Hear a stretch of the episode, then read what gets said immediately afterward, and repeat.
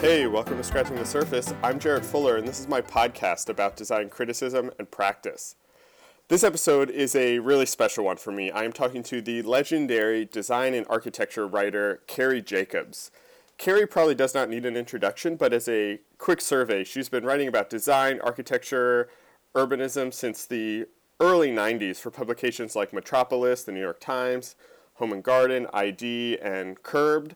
She was the architecture critic at New York Magazine, founding editor in chief of Dwell Magazine, and with Tibor Kallman, she was the founding executive editor of Colors. And then, in addition to all of that, she teaches in SVA's Design Research and Criticism program.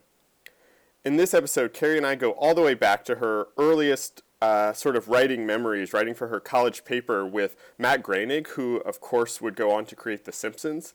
We talk about how she started writing about graphic design and architecture, what it was like launching Dwell magazine, and her experiences working with Tibor Kallman on Colors magazine, as well as the great AIGA lecture, Good History, Bad History, that she wrote for Kallman with Abbott Miller. And then we also talk about how the profession has changed over the course of her career, how the kind of understanding of design writing has grown and the, in the interest in that, and how she's kind of navigated that. As I think you'll hear listening to this, I really love Carrie's writing, and her work has been foundational in my own design education, whether it was with Dwell or her work with Tibor.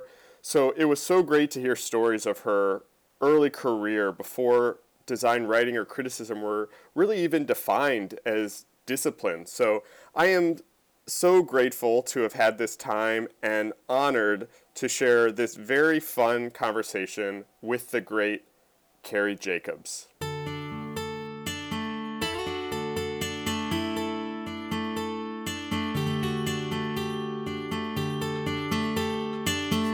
you've been someone that I've wanted to talk to for a while. I've been this kind of recurring character that has come up again and again, and, and I've been reading your work for years, at least you know since I was in high school and was kind of discovering all of these things. Um, but I don't actually know much about how you got into any of this, and, Okay. and so I kind of wanted to start just to frame all of this. It's kind of a two-part question. Is kind of where your interest in writing or wanting to be a writer came from, and then specifically kind of architecture and design and, and urbanism, where that interest Okay. came from. Well, I have been told recently that writing is is genetic. Uh, that there is Okay. something in the Jacobs clan that compels us to be writers. Um, and certainly, my father, who was in the garment industry, Okay. uh, mostly making really crappy ski jackets, um, really valued the profession and thought that being a writer was kind of the greatest thing you could be. And he was always submitting anecdotes to Reader's Digest magazine, Mhm. things like that. Um, so I'm not sure, you know, I'm not sure I bought it, but eventually it happened. Um, Okay. Really, somewhere between maybe my second and third year of college, I started taking. Actually, actually, I know. Um, I was I went to this hippie college in the state of Washington called Evergreen, which is now, Okay. which is lately famous as a, as a hotbed of uh, humorless um, humorless leftism. Okay. Um, okay. And it always has been actually a hotbed of humorless leftism, but it wasn't a national issue till recently. Uh, I won't go into that. Uh, Um, but I, you know, was doing some writing there, and I went to this cultural event at Seattle Center, in Seattle, and, it, and one of the workshops at this cultural event was for women writers, and someone gave a talk about how women don't take themselves seriously when they do things. They say, "Oh, it's just a hobby," and Mhm. and there was a like an assignment in this workshop that you had to write a note for the refrigerator door. As, Okay. as and I wrote this sort of rhyming okay. note. And I thought, God, this is better than anything anyone else did. Maybe I should take myself seriously. So I think that's when I Oh, wow. decided to be a writer. So, what did you, what were you thinking career wise before that happened, or what were you interested in? Well, you know, this was the 70s, and I don't think people thought career wise Uh-huh. Okay. so much back then. Not, I don't think it's like it is now. I had thought originally that I wanted to be a filmmaker, and then I found out how much it costs to make movies. Yeah. I went to Yeah. you know one college film class, and the whole class was about um, the price of raw film and how much you Right. would use relative, how much you would go through relative to how much you actually would need in the movie. Right. And I did the math and realized I just couldn't afford to do that. Yeah. Um, and again, that would be very different now. Um, and you know, I don't think I really knew, but I started writing and I wrote a couple of things for the college newspaper. Okay. And uh, this guy I knew took over as the editor of the college newspaper and hired his best male friends as his sub editors. And one of them got really angry at him and, and left in a huff. Um, and he called me. And so I wrote for the college newspaper. Uh, the editor in question um, is Matt Groening, who went on to do Oh The yeah. Simpsons. Yeah. Yeah. Um, Oh wow. So that's sort of a weird. I, so my college newspaper Yeah. situation was, in retrospect, kind of kind of unusual. That's crazy, Um, actually. Most of most of the people who I went to college with who have become at all famous are famous as cartoonists. Yeah. So in that office, um, the guy who did the the paste that pasted up the ads um, was Charles Burns I know that name. who is also a cartoonist. He did a version. He worked with um, I'm not going to be oh Mark Morris on a version of the Nutcracker. Oh, this sounds Um, familiar. I Yeah. think he's in Philly or he was in Philly. Okay. And then the other person who was a regular in the office, mostly to come in and annoy us, was Linda Berry. the Oh, wow. cartoonist. So, okay. um, and I'm not sure, you know, what any of that means, but that was Yeah. Uh, so the person I sort of really got serious about writing with was Matt Groening because you know we were like staying up all night, Yeah. um, you know, trying to write you know the new journalism that was Yeah. you know very much the thing. There was uh, um, Okay. there was this compendium. Which was probably called the New Journalism of you know articles from like New York Magazine and Tom Wolfe stories Yeah, that we yeah. would like study, Yeah. and um, so that's when I became a writer. I mean, this is so. Int- this raises all these other questions that I was not planning on asking you about, but I just kind of want to parse this out a little bit because Okay. it's kind of Par- amazing. parse away. I'm so. I'm interested. I'm, I'm very curious about, and you started touching on this a little bit, but kind of that writing experience and what type of writing you were trying to do was was humor and satire was that or was it kind of journalism Well- or, or what was Both. I mean, because I was low on the totem pole, I was Right. sent off to do, um, you know, cover the budget hearings in the legislature would Okay. affect, which would affect our tuition, and, and Right. write about that. right and um, but then I also wanted to write the funny piece about the demonstration that happened at the state legislature and to Right. you know review the Robert Altman movie that Right. you know just came Right. out and I after a while just said look I can't just do the news stories I need to have some fun too okay um, and once I said that that was you know fine And, and so, what what type of you know what type of stories were you doing then when you kind of got that permission, or, or or how did your writing change when you started to break out of just strict news? Um, well, you know, I guess it was. I mean, somewhere, somewhere there's a pile of four point journals, um, Right. but I don't know. Just I guess more adjectives, more first person, more Yeah, making yeah, fun yeah. of things. Right. Um, I mean, what what Matt was doing, I'm not sure how many actual articles he was writing. He wrote a little column in the back called "The Stuffed Albino Squirrel," which was Okay. um, All right. sort of this story, I guess, Okay. uh, that involved a stuffed albino squirrel. I can't really remember the details. and he was sort of cartooning in a very non serious way. you know, like he'd leave a note for you about, you know, the fact that he'd be back later and there would be like this goofy rabbit Okay. um, with big teeth who I think was a parody of his best friend Brad. Okay. And that sort of This became is one of his, fir- crazy. his first, that sort of became his life in hell character. Yeah. Um, so, you know, at that point, I assumed that what I would do professionally would be a writer. And, um, you know, and then Matt sort of went off to LA and worked in a, a Xerox shop Okay. um, Yeah. for a while. Okay. So, where did the interest in architecture come in, or writing about the well, built environment? architecture, architecture, for the most part, didn't come till later Okay. But you know, it's weird because I the very first professional article I did out of college, there was a newspaper, a weekly alternative newspaper called the Seattle Sun, Okay. Yeah. and um, I, you know, went there with my clips from my college newspaper, and they were doing a special issue on the future of Seattle. Okay. And either they suggested or I suggested that I would co- find whatever plans had been done for the future of Seattle. And, Oh, interesting. and so I wrote this piece about how, you know, there was one plan that involved moving sidewalks to take people up the hills. And, hmm you know, I just sort of found all this wacky stuff that had been proposed that, had, you know, probably ne- would never be done.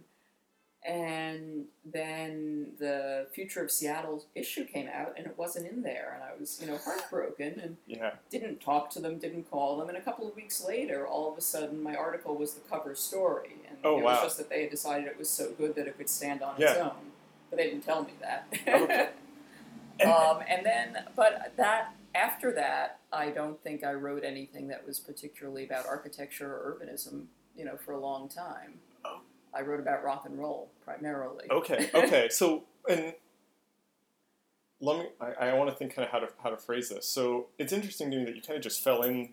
You know, you were just kind of assigned that piece. Yeah, I, I, I guess they must have assigned it because I don't know if I would have known to Right. look for that stuff. I have no idea how Yeah. that happened. It's sort of weird. Yeah.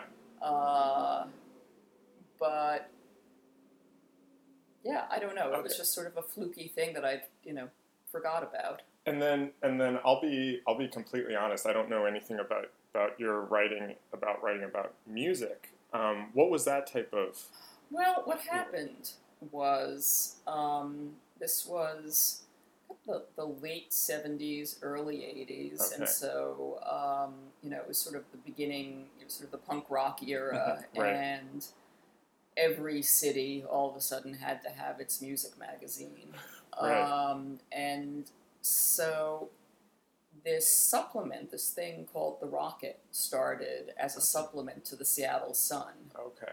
and someone I knew, I think it was like maybe Linda Berry's boyfriend, said, Oh, you should come to a meeting. We're doing this magazine. You should Yeah. write for it. And so I went to a meeting and I got assigned some stories and wrote some stories. And um, by that point, I think I was working at a record store in the U District. And they said, Oh, well, since you're working at a record store in the U District, uh, why don't you write an essay about the future? It was about to become 1980. Okay. So, yeah. like, what rock and roll, what music will be in the future, meaning the oh, 80s. interesting.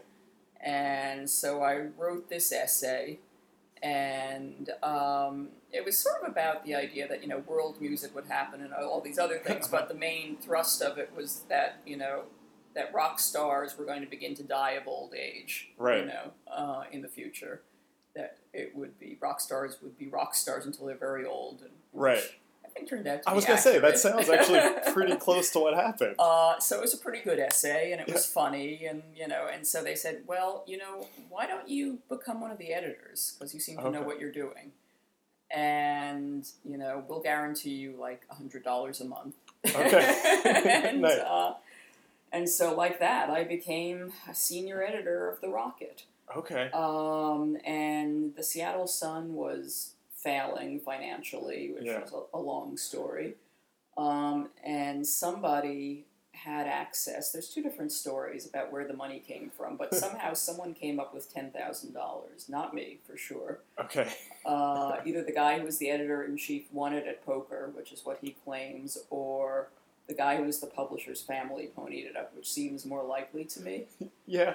Uh, Yeah. Anyway, all of a sudden there was ten thousand dollars, and we used it to liberate ourselves from the Seattle Sun and become an independent publication. Okay. And so I wrote a lot about music, but I also wrote about uh, what I was beginning to describe as the underpinnings of popular culture. That was my Okay. description for what I was doing. Okay. Uh, so, for example, the, the first American outpost of Nintendo uh, Mm-hmm. who was based in the suburbs of Seattle, and I, you know, went and talked to them and had them try and explain to me, you know, why Pac-Man looks the way he does. Right. Right. And I began to write articles that were about design, although I don't think I thought of it Yeah. as design. And my my best friends, you know, at the Rocket and elsewhere, tended to be the graphic designers Uh huh. um, and magazine production at the time involved staying up all night the day the night before Right. you went to the printer and, and you know putting wax on the back of things and Yeah. uh, physically laying out pages and so I did that a lot um, and so I was kind of in a design culture um, and then I got hired I was really I got tired of the rocket and uh, when the editor in chief who started it quit to take a job in Orange County. Okay. Um, it was between the two senior editors, and it became very obvious that our male publisher and his male sidekick much preferred the male Mhm. editor. Yeah. Uh, and uh, there was there was a lesson I learned there that I has stuck with me bet. yeah. uh, to this day. Um, but I so I took a job. I got offered a job as the Suntracks editor, the music editor Okay. of New Times Weekly in Phoenix, Okay. and uh, and I thought, okay, I'll go do this weird thing. So I have two questions, kind of from from that story. Um, the first one is is about the music again, and, and it's kind of the type of writing you were doing, or what being a music editor meant. Were you writing album reviews? W- Was this kind was of more writing- like that well- future of music type? Well, everything. Um, I mean, my position, I was, the thing I was editing specifically was the stories on, I was editing the live music coverage, Oh, and okay. I was trying to make it so that we covered local bands as much Yeah. as we covered national Right. acts, and that we covered local bands that actually did their own material as Uh-huh. opposed to cover bands, and right. trying to sort of push this Yeah. sort of music revolution that was in progress forward as best I could. Um, and so I was sometimes I was writing about live music. Okay. Uh, you know, it's like U two came through town on their 1st Mm-hmm. U.S. tour and they played in some tiny little club. You know, I wrote Yeah. about that. Sometimes I was doing interviews. Sometimes I was doing album reviews. But sometimes I was doing, you know, es- features that were, you know, I did a feature about like the war in Nicaragua. I Okay. did a feature Wow. about um, you know abortion rights. Oh, okay. Um, and you know, so I did So you were still doing a lot of I did different. whatever I felt like doing, okay. and Nice. whatever I felt like doing, I went to a you know Miss Teen beauty pageant and Okay. wrote about that. Yeah. Um, you know, I drove all over. You know, sort of the suburbs, and went and saw every lounge act. Yeah. You That's know? great. I love that. Um, so it was a great situation. You know, it was a situation in which I could do whatever Right, I wanted to do. right. Um, but we, I don't know. Maybe at a certain point we got to the we were making like you know three or four hundred dollars a month. yeah. Uh, you know, toward the end of every month, my boyfriend and I would walk around Seattle Center by the Space Needle and look for money that people dropped on Oh, the wow. ground. So Wow, it was, okay. Okay. uh, so the, the, the job offer in Phoenix was, you know, I would I wouldn't have to look for money people dropped on the ground anymore. Right, And, right. And they said they'd lease me a car. And, Yeah. Um, I thought, okay, I'll do this. That's interesting. Um, and Phoenix was shocking I bet. 'cause it's a whole different culture. Yeah.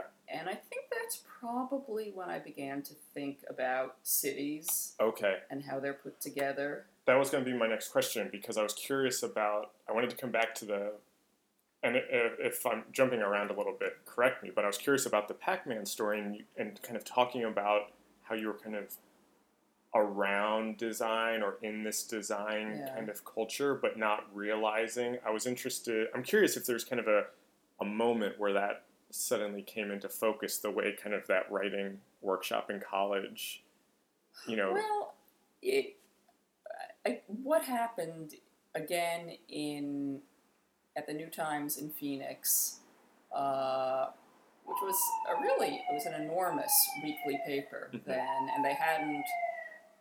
Sometime after that, they bought up like every other weekly newspaper in the country, and that's a whole Oh, other yeah, story. yeah. Um, but it was a very it was a very central feature of life in Yeah. Phoenix. Um, anyway, my deal with them was I would edit the music section, but I could write whatever I felt Okay, like writing. okay. So I didn't write about music that much there. Um, and I started writing about, I did a piece, like, for example, about neon, about the fact that okay, upscale communities like Scottsdale absolutely banned neon. But on the other hand, there was this emerging culture of collecting, oh, you know, interesting, yeah, um, and I, there were. I'm just trying to think about what else. Um, I don't know. I did a story about the culture of happy hours. Okay. Um, they. Um, I don't know. I did all kinds of crazy stuff. Um, I did a thing about this was sort of a music story about ASCAP and BMI oh yeah, yeah, which you know uh, collect money for music performance rights Right. and then distribute them badly. You Yeah. know, that and sort of about how they were cracking down on laundromats and their sound systems. Oh, but at the sa- interesting. You know, they were going to like the smallest venues to collect money, but when they distributed money, it mostly Yeah. went to the biggest players. yeah, And so I did, you know, some serious reporting. I did some, you know, essays. I did, you know, whatever I wanted to do. Um, at and I was supposed to do two of these big alternative weekly features a month. Um, Okay. And at that time, we were still talking typewriters, not Yeah. computers. and yeah, I have no idea how I did that, uh, except that I was always in trouble for having, you know, turning in stories late. And, um, right, anyway, so I did that for about two years, and by the end of that two years, now we're getting to about 1984. My okay, boyfriend, who was a graphic designer and an Okay. artist from Seattle, um, moved to New York, and I was, you know, scheduled to meet him, and I got there a few months late. Um, but I eventually moved to New York, and I knew by that point that I did not want to write about music anymore. I was Okay. taught, I was just, you know, sick of rock stars. I was sick of, you know, yeah, talking to people in the industry. right, Um, I wanted nothing to do with it. And so the thing that I thought I might be able to do was write about advertising. oh, okay, And the first thing I did was I approached, um, let's see, Ad, Ad Age, Ad Oh, Age, yeah, which was yeah. based in Chicago, part of you know sort of the Cranes Yeah. empire, and sent them some clips, and they started assigning me stories, and so I started doing stories for them, and then I found out uh, through some friends. At this point, we had you know a lot of there was the Seattle Mafia. A lot of people who I worked with in Uh-huh. Seattle had moved to New York and were either for a while were the art department Yeah. of the East Village Eye. Right. Um, and I was for two, uh, for about two days. I was the features editor of the East Village Eye, but I just hated it. okay, and I, you know, people just kept on handing in these horrible articles that I, I kept on hiding in desk drawers. yeah, They were so bad. that's amazing, Um, so I didn't last very long. Anyway, um, and then the Village Voice kind of got inundated mostly with, with art directors Oh. Yeah. from The Rocket right, um, and a few photographers. And anyway, so somebody in that network said, well, you know, Clay Felker is now the editor in chief of Adweek. Clay Right. Felker being the legendary editor who started New York Magazine. yeah, yeah, So he was like the god of new journalism. And I called him up and I said, you know, I write for Ad Age, but I would love to jump ship.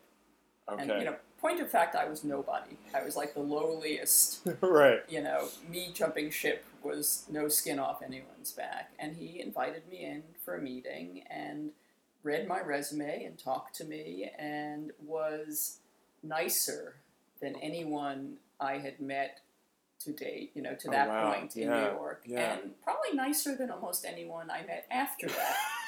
I mean, I was I was Yeah. really nobody. Yeah. And he sat down and talked to me and had you know an editor at Ad Week start assigning me things, Oh wow. and so I started writing about advertising, and it quickly became clear that my um, my strength was writing about weird stuff, and um, you know, so I wrote, wrote about you know skywriting and Right. um, about I don't know spent a day following a radio consultant around as he consulted with his clients Yeah. and um, you know and some of it was visual stuff uh, some of it was I was really interested in package design so I wrote about package design Okay.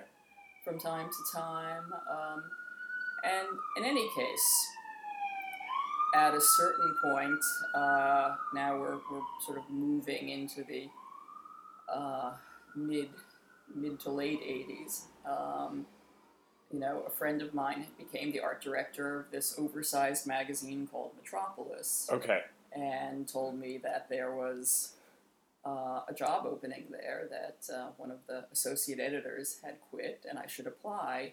So, because I've been writing all these odd articles Yeah. for a long period of time, I had a great set of design clips, even though I never thought of myself Yeah. as a design writer. It wasn't, again, the thing I had sort of moved from saying I was writing about the underpinnings of popular culture to the infrastructure of popular culture. Oh, interesting. Um, Okay.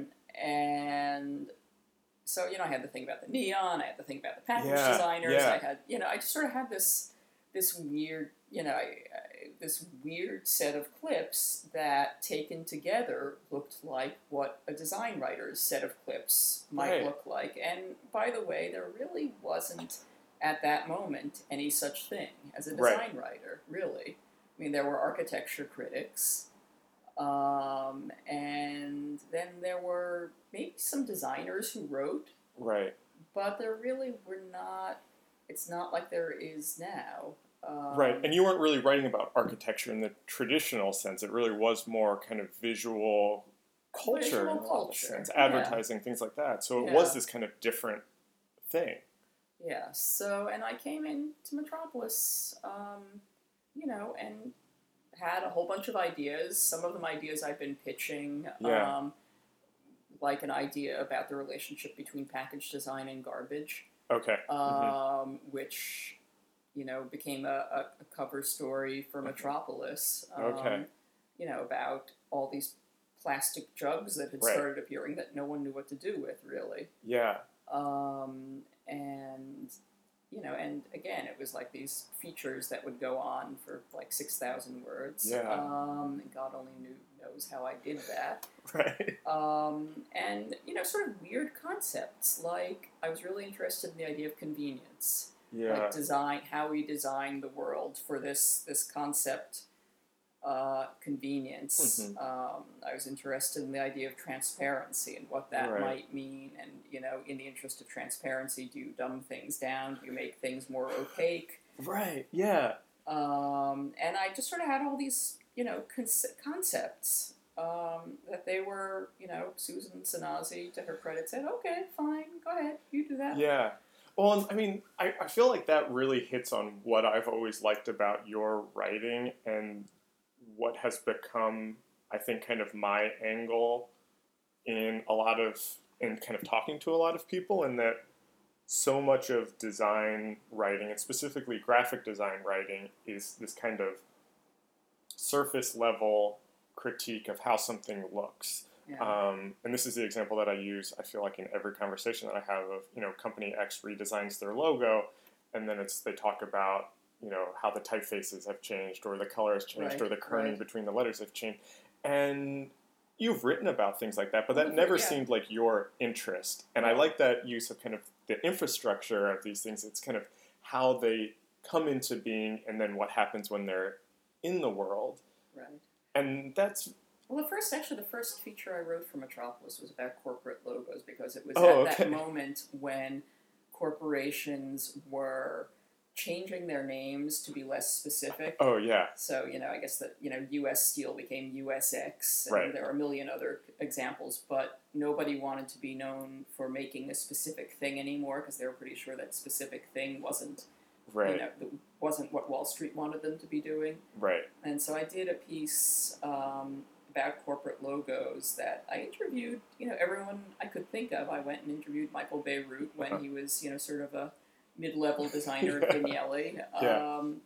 And he was very nice and very gracious. And uh, I called up uh, Paul Rand out of the blue. Oh, wow. And he said, okay, yeah, come meet me at the Yale Club. That's fine. Yeah. Um, Oh, that's amazing. and I had no, well, I mean, Michael at that moment wasn't it. You know, he didn't become a, a, a mover and shaker until somewhat later. Yeah. Uh, Tibor Kalman had just done this piece for ID Magazine about corporate logos, Okay, which was yeah. sort of about the same Mhm. general idea, but it was not, you know, not so much a researched or written piece. It was kind Yeah. of a you know series of, of one liners. And I called him up, and he said, "Well, everything I think is in the article. Look at my article." okay. Um, and so, yeah, that was the first piece. And the other piece that I think people that sort of put me on the map was a piece about type. Okay. Uh, you know, I mean, my, you know, I was living with a graphic designer. All my Right. friends were still graphic Right. designers. I lived in a very type centric world. Right. Um, and it was sort of at the Yeah. moment when the the uh, technology was changing from photo based Yep. to Yep. you know um, digital, and everyone was going insane. Yeah. And so I went to this you know conference in which you know people were were just I don't know lamenting Uh huh. a lot of Yeah. lamenting, a certain amount of arguing, a certain amount of you know yelling, and it was kind of great Right. because I just you know wrote this epic feature about you know what is a typeface and what you know the materiality or non-materiality of, of type. I'm, I'm still really amazed kind of hearing hearing you retell this how how much of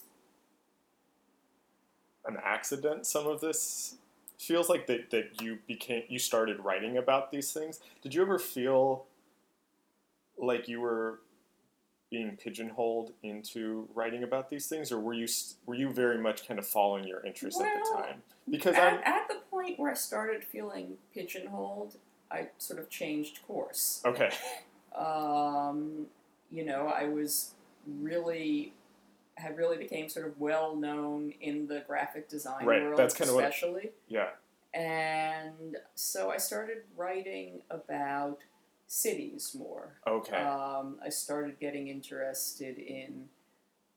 Well, now now we're sort of well, a few things happened. Um, one of them, let's see. Yeah.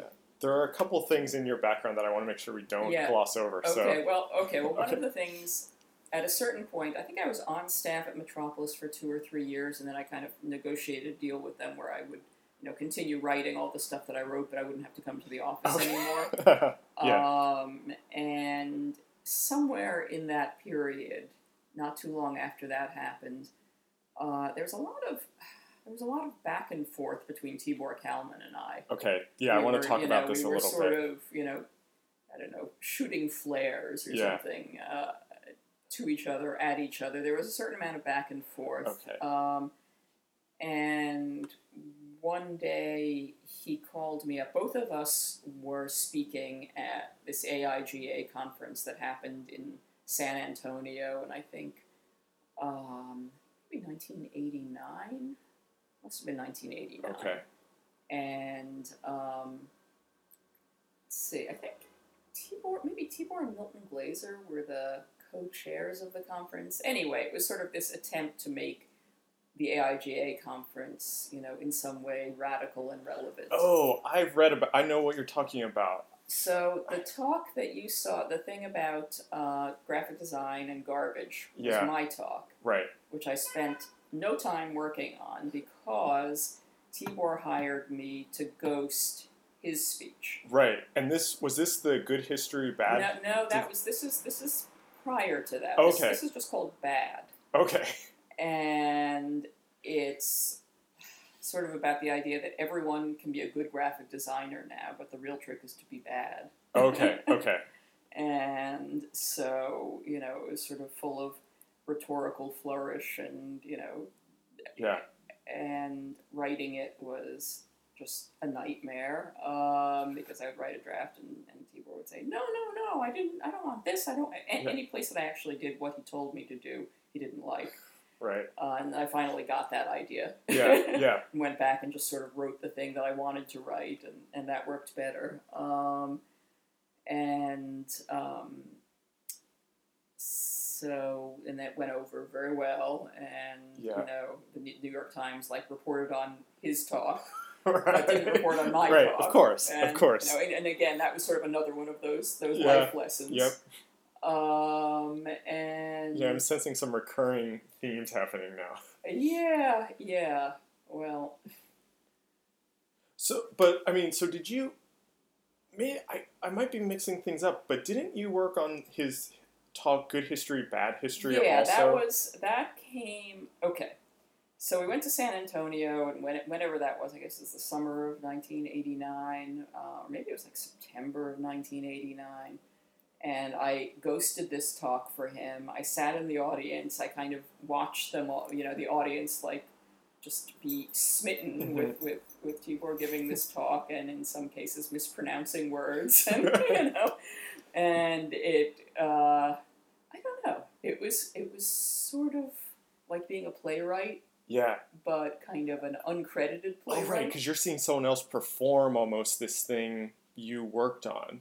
yeah this this thing that I wrote so okay the next thing that happens these guys from hard working in the Netherlands who we were friends with Right.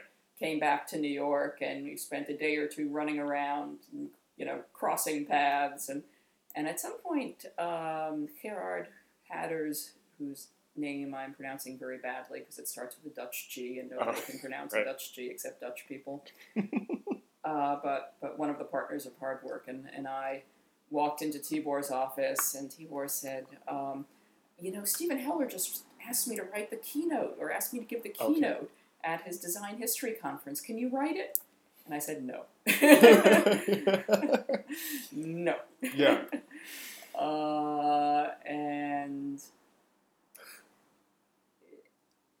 well, I mean, let's see. Yeah, I just wasn't, I wasn't going to do it again. And so he got Abbott Miller right. to right. write it. And then he sent it to me and said, I don't think this is quite right yet. Can you take a look at this? Okay. And I sent him a bunch of notes of here's what you need to do to fix it. Mhm, You know, get mhm. rid of, cut out all the modifiers. Mhm.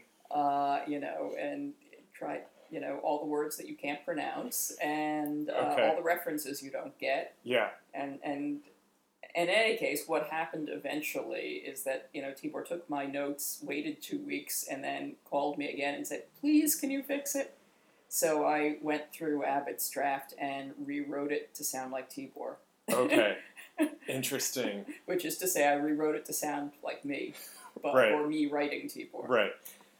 I mean, th- this is I'm, I'm asking this purely selfish reasons because Tibor, you know, like I mentioned before we started recording, growing up as a kind of suburban kid discovering Yeah. graphic design, Tibor was one of the first designers that I became very aware of, and that that Tibor monograph was something that was very important to me uh, at a very young age, Yeah. Oh and yeah, I bet. and specifically that talk good history bad history was something that was you know very profoundly affected the way i was thinking about design when i was in college and and a good friend of mine and i kind of read it together and it was like our design education is like we're, we're getting messed up like this is wrong and and this is you know what tibor and carrie and abbott wrote here Yeah. is is what we were really interested in. Uh-huh. So I, I was always very curious about kind of the origins of that because it was so seminal to my own kind of understanding of Yeah. Being a well, designer. I mean, honestly, I think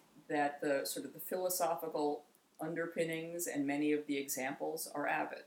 okay, Um, and then I changed some of the examples because they were just too like yeah, I, I don't know if that's in there. Any there was like a whole thing about a certain Bible, a certain edition Right, of the Bible. right, It yeah. may still I- be in there. I but- should have reread this before I Uh, talked to you. I haven't reread it in a long time, but there were things that I cut out because I just it didn't seem like Tibor could plausibly be speaking about it. They just seemed wrong. Huh. Um, and then, in any case, when he gave the talk originally at the at Heller's you know design Uh-huh. history conference, he for whatever reason used primarily used Paula Scher's work as the visual illustrations Mm. of the concepts, Okay, And there are a couple of places I think that, that the piece actually refers to Paula. Yeah. Um, but but he used a lot of her work, and she was not happy. Yeah. I bet. I bet. uh, and I mean, he showed me what he was going to do, and I said, "Why? Why are you doing so much of Paula's work?" And I, to this day, really don't know what his, you know, what that was about. But yeah, at some point, Paula just came up and and made it very clear how she felt. I can't imagine. Uh, It's always interesting to hear these stories as someone who kind of came to all of this stuff after the fact. So I, and, you know, I'm always kind of seeing it through a bit of a historical lens. Um, and so someone who was there, it's very interesting of kind of how the dynamics of this change yeah. kind of through history. So anyway, yeah, it was. And then, then there was a third talk that we actually presented together at the, the Millennium Conference. Um, and, you know, again, I was the writer and Tibor was supposed to be doing the visuals, but in Okay. fact, that was Scott Stoll who did the Okay. visuals. Yeah. Yeah. Uh, so, oh yeah, Tibor is a complicated subject because he, I've was, come he to- was just a force of nature, and he made he was very, very good at making things happen and making things happen in bigger and more interesting Yeah, ways than they yeah. otherwise would happen. But in terms of doing the specific work, whether it was design or writing or editing, he- that you know Yeah. Yeah. tho- those were not his working with people and you know either motivating them sometimes or driving them insane sometimes or a little of both he was great at but actually creating things himself Right. it, it's, so, it's sort of a weird Yeah. I mean, there are a lot of Well- characters like that out there and he's Yeah, but I'm, I'm, it's interesting because I feel like you have you did kind of work with him on a Yeah. lot of different things and went on to do colors. yeah. That, were you there from the beginning for that? Yeah, I was. Okay. I one day was at my office and uh, got a fax slipped under my door because I didn't have my own fax machine. I used the, the guys down the hall. to, Yeah. you know, receive faxes for me, and it was a pie chart, which was one third. Uh, National Geographic, one third Life magazine, and one third The Face Okay. and this is this magazine that that Tibor wanted to know if I was interested in working on. Okay. And so at that point, he and Oliviero, Oliviero Toscani had come to New York to find someone to, I think, art direct actually a magazine. And someone sent him to see Tibor, and Tibor said, "I want to be the editor." Okay. um, and and so sometime after I got the pie chart, um, I got on a Saturday. I got a phone call at home uh, saying, you know, come to the office, come talk with us. hmm Uh, and so I went to M and Company on a Saturday afternoon, and there was Oliviero Toscani, and there was Tibor, and we talked about this magazine, Yeah. and uh, and I tried to get them to sort of nail down the offer, like what it was they Mhm, wanted. I mhm. looked at Toscani, and he said, "Why are you looking at me?" Yeah. Yeah. Anyway, the, the idea I was love that this. that we were going to do this magazine and it was going to be for Benetton and it would be Yeah. packaged with, uh, you know, a sweater catalog. Right, It wouldn't be right. about sweaters. It would be about the world in the broadest, Mm-hmm. most undefined sense of the word. And um, and Tibor would be the editor. And I was supposed to be something called the assigning editor Okay. and we fought about the title because I was hiring the writers, I was editing, I was Right. coming up with the stories, uh, Right. you know, and we basically we fought about everything. um, so Yeah. I wound up being the executive editor, um, and we. I don't know. It was four issues in two years. It Yeah. was labor intensive beyond belief. Uh, we did things by FedEx and fax and phone that today, of course, you would do, Right. you know, electronically with no effort at all Yeah. you know we had we organized we had sort of teams all over the world who could you know go out and buy the local kind of candy and send it to us Right. by FedEx. I mean, um, uh, it's so interesting because I feel like that magazine for a lot of graphic designers has become this kind of iconic Tibor. You know, that's in, for a lot of of younger designers, Tibor is synonymous with colors, and, and, Right. you know that's overshadowed a lot of his other work, I think.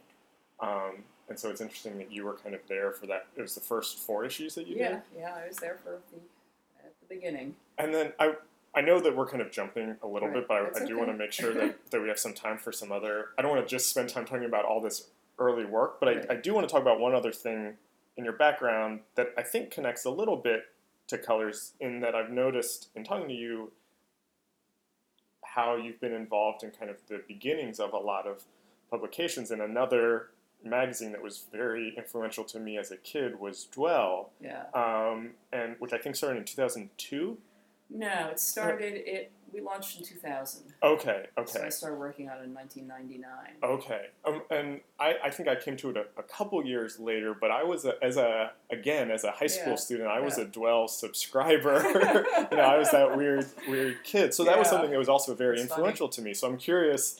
I don't know if I really have a specific question there, but I'm just curious a How little that- bit about how, how you got how that involved with that. happened. Yeah. Okay. Well, um, let's see. Uh, after Colors, I did Colors for two years, and then I left the country Okay. um, because it, I didn't want to get sucked back in. hmm So I went to Berlin for a while, Okay. um, and then I came back from Berlin, and Tibor left the country. He went to Rome, Right. uh, so Right. that worked out. right. Yeah. and I didn't really want to write a. I, I, sort of writing for Metropolis at that point had begun. Well, I did some actually, I did some more work for Metropolis, but it was sort of about how electronic technology was going to affect the shape of Mhm. cities, and I wrote all these Okay. you know, articles in the mid '90s about that subject, which all I think turned out to be basically wrong. Yeah. Um, and um, and then I decided, okay, I don't really want to keep on writing for Metropolis anymore. So I, Kurt Anderson at that point was Uh-huh. the editor in chief of New York Magazine, and he had fired the guy who had been their architecture critic when he Okay. took over. Um, and Wait. So you worked for Kurt also? yeah, I did not know that. Re- well, he so he hired me to do an architecture column, Okay. uh, sort of based on a lot of the writing I had been doing about Mhm. sort of the shape of cities. Mhm. And um, so I started doing the front of the book. It was a, it was a front of the book column, not not an arts column in the back of the book. Okay. And I did that for a few years, but about I'd say maybe a year in, Kurt got fired. Right. Um, so I worked for Caroline Miller, who was his Okay. replacement. Okay. Um, and anyway, um, this guy Hugo Lindgren, who had been a, I a don't know that. okay, that's sort of a, more of a journalism Okay. reference than a design reference. He had been an intern and then a junior editor at Metropolis. Uh, he wound up being my editor at New York Magazine, Yeah, and then he okay. Oh. went on later to be the editor of the New York Times Magazine. Okay. So that's a whole other thread. Right. But yeah, so I worked I worked for Kurt, um, and yeah, he got canned, which Yeah. was really a shame because it was pretty pretty cool. Yeah, under- Yeah. He he's like I, I tell people that Kurt Anderson is basically kind of who I want to be when I grow up. Uh, in that just kind of the way he seems to operate is, is Yeah, something no, that's he's, very I think appealing that to I me. think between you know Studio 360 and, and writing books and sort of Yeah. odd other things, he seems to be doing and tweeting. He's a good tweeter. yes. Yeah. He is. Um. Anyway, uh, so we were going to talk about dwell. Okay. right. Right. All right, oh, yeah. so so okay, so I started writing this column for New York Magazine, Yeah. and yeah, and it was great. It was fun to do. Um, it was hard to do, Right. um, and I probably could have done that forever, or at least until Adam Moss took over. right. But I heard that this, I got, I guess I got headhunted for Dwell. Uh, Okay. This woman from the West Coast was starting a magazine Mhm. and I don't know. I don't even remember if she came to New York to meet with me or whether I just sort of sent her a package. Okay. But somehow I became one of two finalists to edit this magazine, which at Mm-hmm. the time was called Box. Okay. Okay. um, and Wow. so the sort of the final, you know, the final competition Yeah. for becoming the editor of Vox was to plan a special theme issue, do a critique. They had like these editorial consultants who sort of, you you know, did an outline of what the magazine was supposed to be and what its contents might be. Mm-hmm. So to do a critique of their outline and also to plan a themed issue. Okay. And my critique of their outline was okay, you have all these high minded ideas about doing a magazine about modern design, but the outline you have could be any stupid magazine. You know, it's like Mm. he, said, he said, she said. And, Oh, interesting. and I just yeah. said, you don't want to do this stuff. This is horrible. You know, it was basically, it, it was a, uh, it was kind of a fuck you. right, right. like, I don't really want this job. Yeah. I think you know you're making some mistakes here. This is what's wrong, and it was you know it was not a polite critique. and then the special issue was about the idea of mass produce hou- mass produced housing. okay. So it was about because I had just interviewed some architects who had this idea that they were going to build houses. They're going to have a boat manufacturer Mm, build houses, and Mhm. it was like this really seductive idea. And once they actually tried to make it happen, it was a disaster.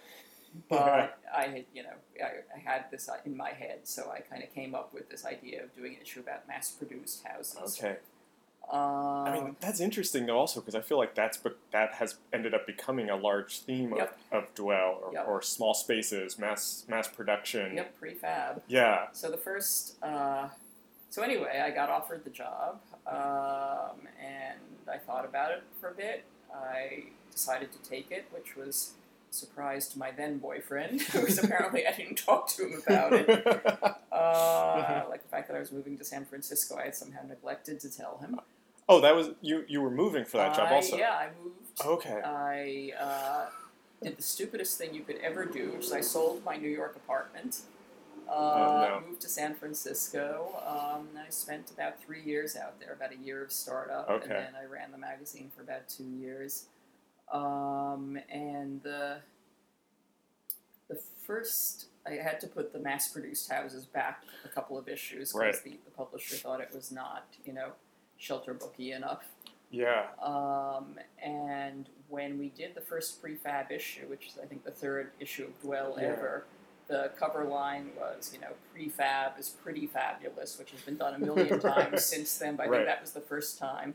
And her cover consultant, who is the bane of my existence, said that we should make the word prefab smaller because it was too trade. And of course, you know, that sold incredibly well. Yeah. And people were really interested in the idea. Curious. I want to start to kind of connect this a little bit to. I mean, because we're still you know, fifteen years ago, and I want to. I, I don't want this whole thing to be Right, talking right. about Right. 15 years ago or more, but I want to use that story actually to kind of connect it to kind of the current day and maybe talk about Right. some larger questions I have around the design Okay. discourse because it's interesting that to me that you, how much you how many of the subjects you were writing about have now become kind of popular topics to write about Yeah. and so, you know, you kind of been consistently writing, and you've written, f- you know, we've we've mentioned them, the New York Times and and ID Magazine. I think you've written for, and, yeah. you know, all of these these these publications. How has the the the discourse around design or or the built world changed in, in you know those last kind of 20 15 Well, 20 I mean, years when I was starting out, there was.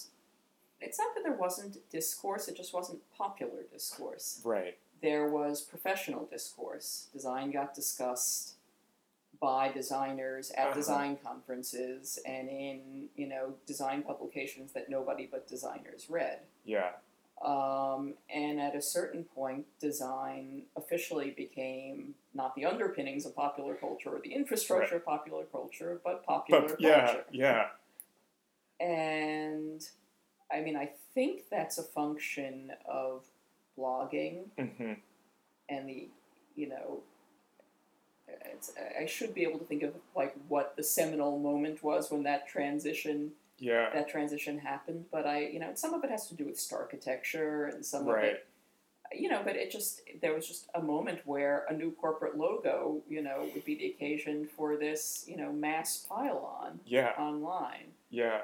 Um, so I don't know. A lot of the stuff that a lot of the obscure stuff that I used to write about isn't obscure anymore, Right. and is you know, of general interest. Um, Does that change? Did that change how you maybe your own writing process or, or the subjects you're interested in writing about, or, or or how you write about these subjects? Knowing that there's greater interest in it, have you found yourself wanting to write about more, more obscure things, or change how you're writing about these things now knowing people um, like it? I don't know. I still I still seem to be solidly obscure. Yeah. Um, Right.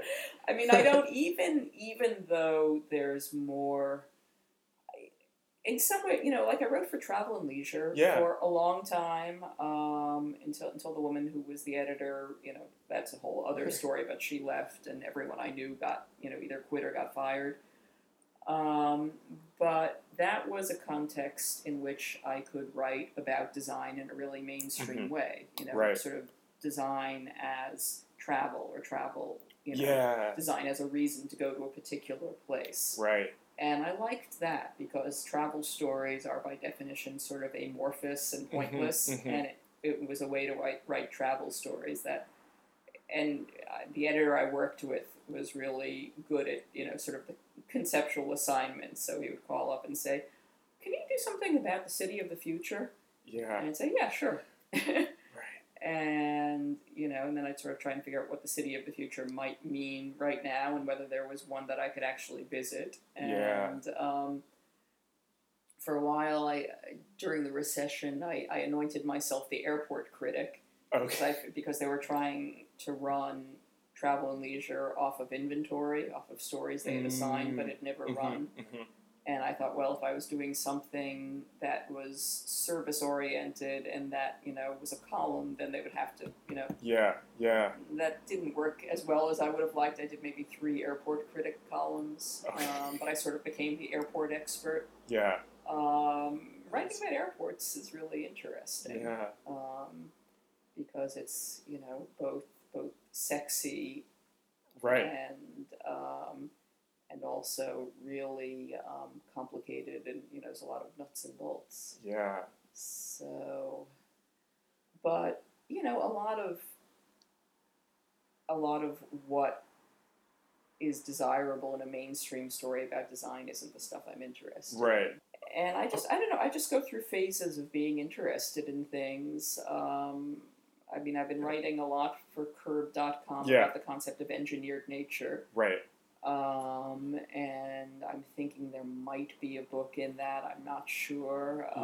Um, I've been writing since the election for Architect magazine about things that were done under Obama that affected the design of, of Mm, cities mhm, or mhm. places that are being eliminated. Like I'm sort of trying to, Yeah. you know, illuminate, Yeah. you know, sort of the- yeah. the, the, parts of the federal government that are actually important um, Right. to architects and planners and, you know, Yeah.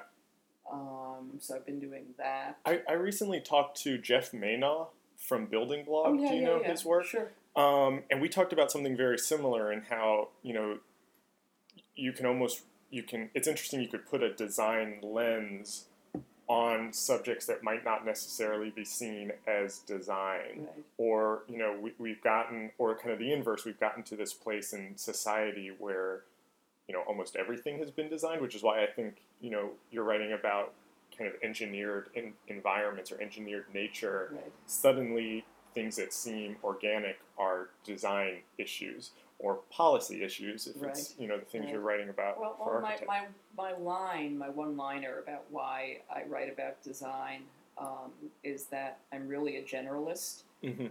but I was told that I needed to specialize. right Oh, And so writing about design is a way to pretend that you're a specialist without ever really Oh, specializing. yeah i love that Um, so that's that's I used to give that explanation a lot. I hadn't Right. thought about it recently. No, that's actually a, a really great answer because um, someone who who's also very fundamental to how I think about my work as a designer and as as someone who talks to design writers is uh, Mark Wigley, and he has this this recent book "Are We Human," which he wrote with uh, Beatrix Colomina about kind of What was I, it was for a biennial? it was for right? their biennial, Yeah. and then they published this book. But they have this this line in it that listeners of the podcast are probably going to get tired of hearing me say because I quote it I feel like I quote this in every Huh. interview is that the whole globe has been encrusted with the geological layer of design and that we can't escape the effects of design anymore, which is very much what you're just what you were just talking about. Right. And that, that design has become this almost generalist thing where you can kind of write about anything with that kind of lens. Yeah, no, it's and it's it's like I was. I'm currently reading this old Moshe Safdie book, which is actually a much older book, which Right. is sort of the or, it was it's basically the oral history of habitat. Oh, okay. Because Uh, I'm writing a piece about habitat right now, and I was up there and actually got went inside apartments for the Right. first time, but. I was walking in. I'd been there once before, um, and there's sort of this hollow underbelly yeah. to habitat that you walk through, um, and it's the most undesigned place. Hmm. It's really weird. I mean, you know, apartment complexes today are like hyper landscaped. Mm-hmm, mm-hmm. You know that like a, a famous architect's apartment building Yeah. would be, and there is some landscaping around it, but this underside that is kind of the I don't know the main street in a way is there are birds nesting in the crevices, and it's Oh, kind of interesting. a little bit ghostly, and it's Yeah. beautiful. It's just beautiful, but it's nobody has really messed with it Right. um, and it just made me think about how uh, designed Yeah. environments are these Yeah. days.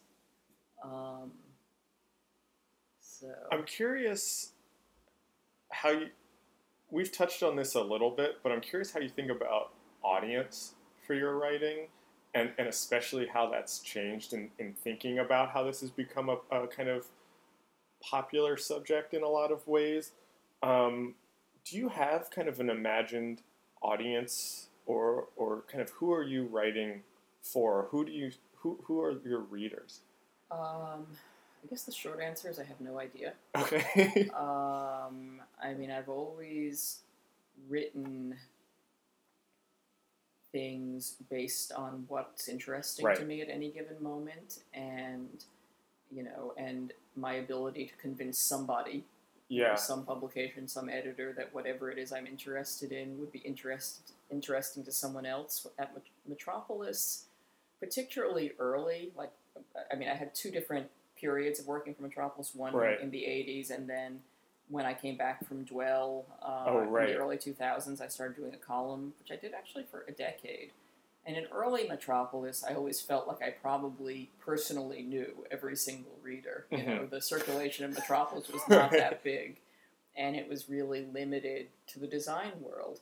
But in the second version, because the columns were online, there was a much larger and less predictable audience. Okay. And some of those people would still be designers or planners or Yeah. whoever. But um, the only way I really can gauge it, I kind of look at who retweets or tweets my Mm, pieces mhm, mhm. um, on you know with curbed there are probably more people in the real estate industry Yeah. i mean it, i guess that makes sense but it's always a little surprising Right. to me but you know all kinds of people um, i don't know i mean i guess i know you're supposed to think about audience and when you sell a book you wind up having a conversation that's part of the, the Right. process of, Right. you know proposing a book is you say oh well i think my audience will be x and y and but you know you're making that Yeah. up Yeah. Yeah. I mean, the reason I ask i- is something that you had said earlier that is something I think about a lot, which is kind of how specifically graphic design writing started as something that was very kind of inside the profession. It was a Right. lot of designers writing for other designers, and I, I'm I'm kind of interested in how you know maybe the relationship of the role of the critic to the profession versus to the people outside of the profession. Yeah. And so I'm, in, I, I guess I'm, you know, how much of your writing. I, I don't feel like I'm, I'm not sure if there's a question here. Or if I'm just kind of articulating this for Yeah, I mean, myself, I think but that I'm happiest writing about design for a non-professional audience, and if if professionals like it and are Mhm. interested in it, that's fine. But I mean, I think that you know, particularly writing for New York Magazine was a really good Yeah. education in how to write about the things that interested me in in a fairly mainstream, accessible way. Uh, Dwell was, a, you know, an attempt, successful, I think, Yeah. to talk about you know architectural issues Right. in a mainstream, accessible way without Right. without making them dumb. Yeah. Um, yeah, I don't know. I wrote for I wrote for House and Garden. I did a Okay. blog for House and Garden Oh, Yeah. for less than a year because Condé Nast decided to kill House and Garden somewhere Right. in there. Uh, I don't know. I sort of, you know, I much prefer writing for, you know, a general audience, and Yeah. and it's not, you know, it's not a mass audience for sure. Right. Um, it's probably um, a nerdier than average. Yeah, audience. I was gonna say it's. It seems like it's for for people that already have some level of interest. You know, it's not something that just you Yeah. know goes in a daily paper for everyone to kind of stumble upon. I, I imagine it's it's Yeah, not for that although, person. You know, it could be though. I, I don't know. You know, Yeah. it's sort of you know, it's like I- I'm not sure the New York Times is an example of Right, anything anymore. Uh-huh. Right. Yeah. But the premise, you know, the premise of daily newspapers was that everybody was interested in everything, Yeah. Right. and that that that idea doesn't exist much Right. because people have you know kind of Right. put themselves in really small niches, but I feel like I write for a world in which everybody is interested potentially in everything. Yeah. I love that. Um, and, and I think there maybe are enough of those people out there. yeah. Yeah. that Yeah. I, that I Yeah. could continue to do what I do Right. for a while. I mean, I, that that leads in perfectly. I just have a couple quick questions just to kind of wrap Okay. wrap this up. Um, but I was interested in kind of what, what you were just talking about with, with daily newspapers and kind of this audience that you know there's enough audience that's interested and I, I'm, I'm curious. I, I- I, I don't want this question is going to sound very oversimplified, and I don't mean it to, to Okay. be that way. But as someone who has written really extensively about graphic design and visual culture, and someone who has written about cities and architecture, and I've talked to a lot of designers uh, for the podcast who have talked about wishing that the design discourse was more similar to the architecture discourse. And some of that is kind of, I think, for many years, major newspapers had architecture critics Right. and and just kind of that that you know kind of popular you know writing Yeah. it, about it in ways that people outside of the profession would see it but i also think that a lot of architecture discourse for designers and i, I include myself in this sometimes uh, just as much more theoretical and sometimes deeper and much more interested in the effects of buildings on the Right. landscape and that often graphic design doesn't have that and so i'm curious about the differences you've seen in kind of writing for both sides of that, and if there's things from architecture, urbanism, or cities that maybe could apply to design, graphic design writing. Well, I think the main thing is to think about graphic design as part of the environment. Yeah, you know, part of your daily life. Yeah. Like buildings, uh, you know, logos and text and all Right. of those things. Right. Um, I mean, I think that the reason that the culture of architectural discourse is so much more, I don't know, I guess serious is is because there's that much more yeah, permanence and money. Right. right, uh, maybe not in that order. right, Um, you know, yeah, I you know I said it a long time ago. Uh, graphic design is still inherently disposable. Yeah. Um, and in so- you know in some ways it isn't. I mean it seems like some logos are you know as Mhm. permanent as any building, and, and Mhm. but um, I don't know. but but certainly people take you know graphics more seriously and notice them and dis- discuss them more Right. than they used to. Um, in in part, in large part, I guess because you know our environment is is often a screen. right. I was just gonna say that. You know that we're like you know this with a with a, a phone in front of our you know face Mhm. uh, for you know half or two thirds or ninety eight percent of the day, and Right. so the graphics and the uh, emojis and you know the type and all of that stuff is as much or more Right. of our environment than these you know these big physical things that we don't seem to notice. Right. That leads perfectly into my final question, and, and I'm, I'm very curious what are the issues or topics that you think graphic designers should be talking about or thinking about more kind of within the profession at this kind of deeper critical theoretical level? Um, you know, I don't think that seriously about Okay, graphic yeah. design anymore, but I, you know, I guess if I was thinking about it, just what a reader is, what reading is. Yeah. Um, you know, whether there are different kinds of reading, um, if there are Mhm. good kinds and bad kinds, those Yeah. that, that comes to mind. Yeah. Um, and I guess, you know, whether visual language, the persuasive qualities of visual language, and how to use those effectively. Um, Yeah. You know, long long time ago, I did a book with Steve Heller called "Angry Graphics" Right. about the political protest posters of Yeah. the first Bush administration. right. Um, almost thought about doing a sequel for the second Bush administration, didn't do it. Yeah. that But- would have been great, though, actually.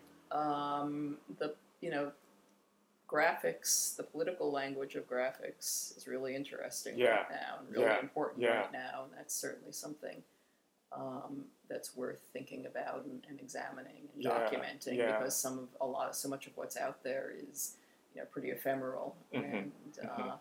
I think it's worth documenting and, and paying attention to Yeah, I know. I said that was my last question. I, it, it did bring up one more, if that's okay. Okay. I'm curious. What are the, the subjects that you're really interested in right now? Whether that's design or not design, that you're Well, gonna You know, the thing I'm trying to do that I have not quite figured out how I'm going to do, uh, when the program at SVA that was originally Decrit, Right, yeah. it's still called Decrit, nickname Decrit, but it's now Design Research, Writing, and Criticism. yeah Uh, it started out, I thought that I was going to eventually have a book that was going to come out of what I was teaching. And oh then- interesting and how and what I've taught changes. And the, the, the main idea is that, you know, the city is a much more potent um, design museum mm-hmm. than any, you know, than Right. any esta- you know, institutional design museum. But really, it's about looking yeah and how to look not just critically, but in a way that's conscious and aware and noticing where you are, what's going on, and why things look the way they do, and, and you know, sort of evaluating the world around you, not just Mhm. passing through it. mm-hmm. And so I'm sort of finally at the point, I think, where I want to figure out how to write a book that's kind of a handgu you know, a That's handbook to great. looking at Yeah. the world. yeah I love that Um, so that's um, yeah, it's sort of sort of a guidebook to the world. yeah I think that's great I feel like that's that's very aligned with so much of kind of a undercurrent of, of a lot of these conversations I have is that all of this and it's what we've basically been talking about for the last hour all these designed artifacts carry with them so much meaning and stories and that to kind of look at them and look away you're kind of missing all of this yeah. this other stuff No, there's you know, I mean, I'm not the first person to say it, but Yeah. you just sort of see the number of people who walk down the street staring at Yeah. their phones, and it's like, come on, look up. yeah yeah Look yeah around. yeah. uh, yeah no So- i love that so, yeah. Actually, it's the first time I phrased it that way—a guidebook for the oh world. good So i'm glad i could help a, a little bit with it it's a good, a good way to think about it. yeah Thank Um, you so much for this. This was so fun for me. I mean, Well, you're, you're, you're, uh, welcome. Um, a legend and have come up again and again. And I had so much fun w- talking to you and, and learned so much. So thank you so much for your time. Okay, well, thank you for coming over. yeah, this was great. okay. This episode was recorded on July 25th, 2017, in Brooklyn, New York. Our theme music is by Andy Borgasani. We're on Twitter and Instagram at Surface Podcast. You can find us on Apple Podcasts and SoundCloud and at scratchingthesurface.fm. Thanks for listening.